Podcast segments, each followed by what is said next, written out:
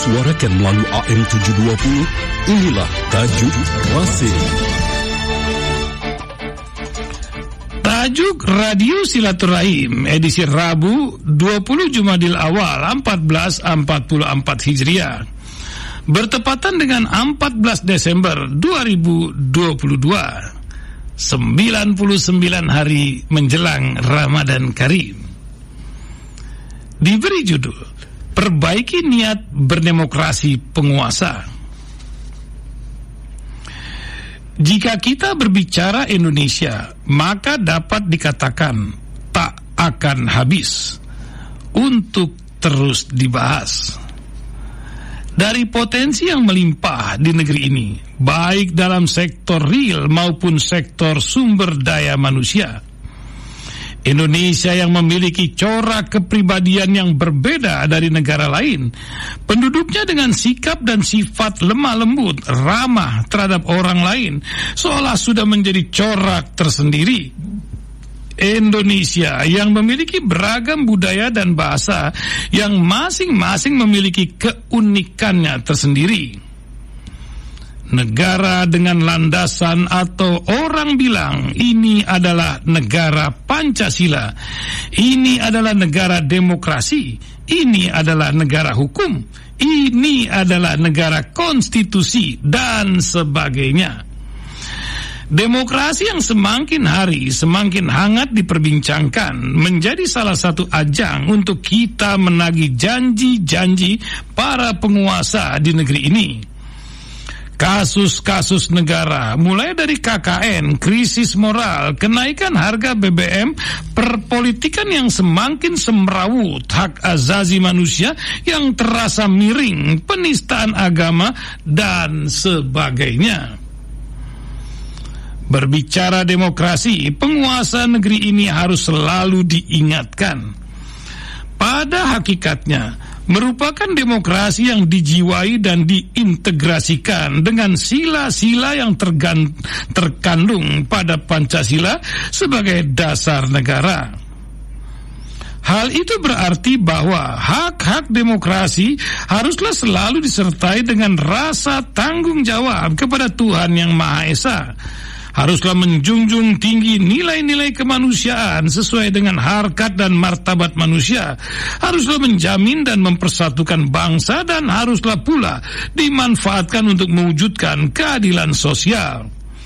Begitulah dari aktivis yang aktif para aktivis mengatakan penegakan demokrasi namun pada realitas yang ada saat ini demokrasi bagai di penjara di bawah tanah. Penguasa haruslah memiliki visi ke depan yang jelas untuk membangun peradaban yang fundamental bagi bangsa Indonesia yang kita cintai ini. Bukan hanya bualan saat kampanye, dekat dengan masyarakat hanya sesaat.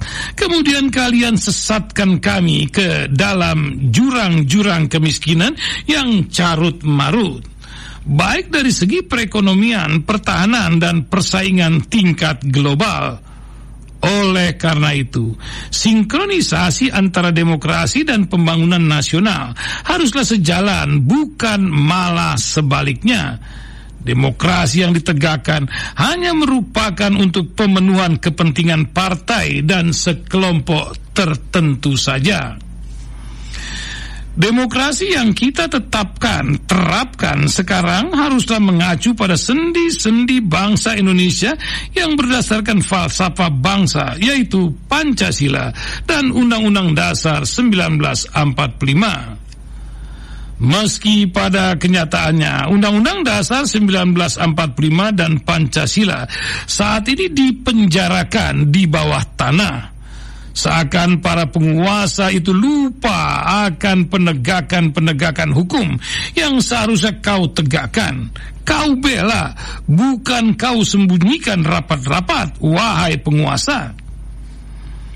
Janganlah demokrasi kita itu demokrasi jiplakan pesan Bung Karno bahwa demokrasi yang dituntut seperti negara-negara luar, demokrasi kita memiliki corak, memiliki keunikan dan tentunya memiliki integritas yang berbeda dengan negara-negara lain. Menurut Bung Hatta, Demokrasi yang diinginkan negara Indonesia dan pada waktu itu sedang diperjuangkan kemerdekaannya yaitu bukan demokrasi liberal yang biasanya memihak golongan yang kuat sosial ekonominya. Selain itu Bung Hatta menandaskan bahwa negara Indonesia tidak didirikan sebagai tempat merajalelanya kaum kapitalis.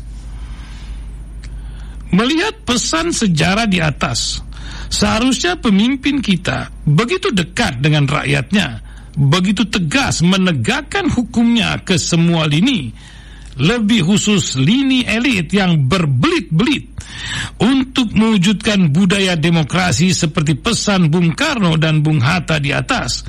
Memanglah tidak mudah pada realitas sekarang bahwa demokrasi memang bagai dipenjarakan di bawah tanah. Apalagi gerombolan penguasa ini membuat tameng KUHP. Mereka seolah-olah diam, pura-pura tidak melihat dan tidak mendengar aspirasi. Hal ini harus segera diperbaiki.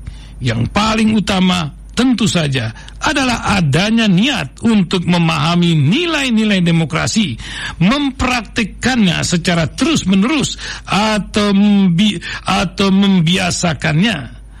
Memahami nilai-nilai demokrasi memerlukan pembelajaran, yaitu belajar dari pengalaman negara-negara yang telah mewujudkan budaya demokrasi dengan lebih baik dibandingkan kita dalam usaha mempraktikkan budaya demokrasi, kita kadang-kadang mengalami kegagalan di sana-sini. Tetapi itu tidak mengendurkan niat kita untuk terus berusaha memperbaikinya dari hari ke hari. Suatu hari nanti, kita berharap bahwa demokrasi telah benar-benar membudaya di tanah air kita baik dalam kehidupan berkeluarga, bermasyarakat, maupun dalam kehidupan berbangsa dan bernegara. Wallahu a'lam bissawab.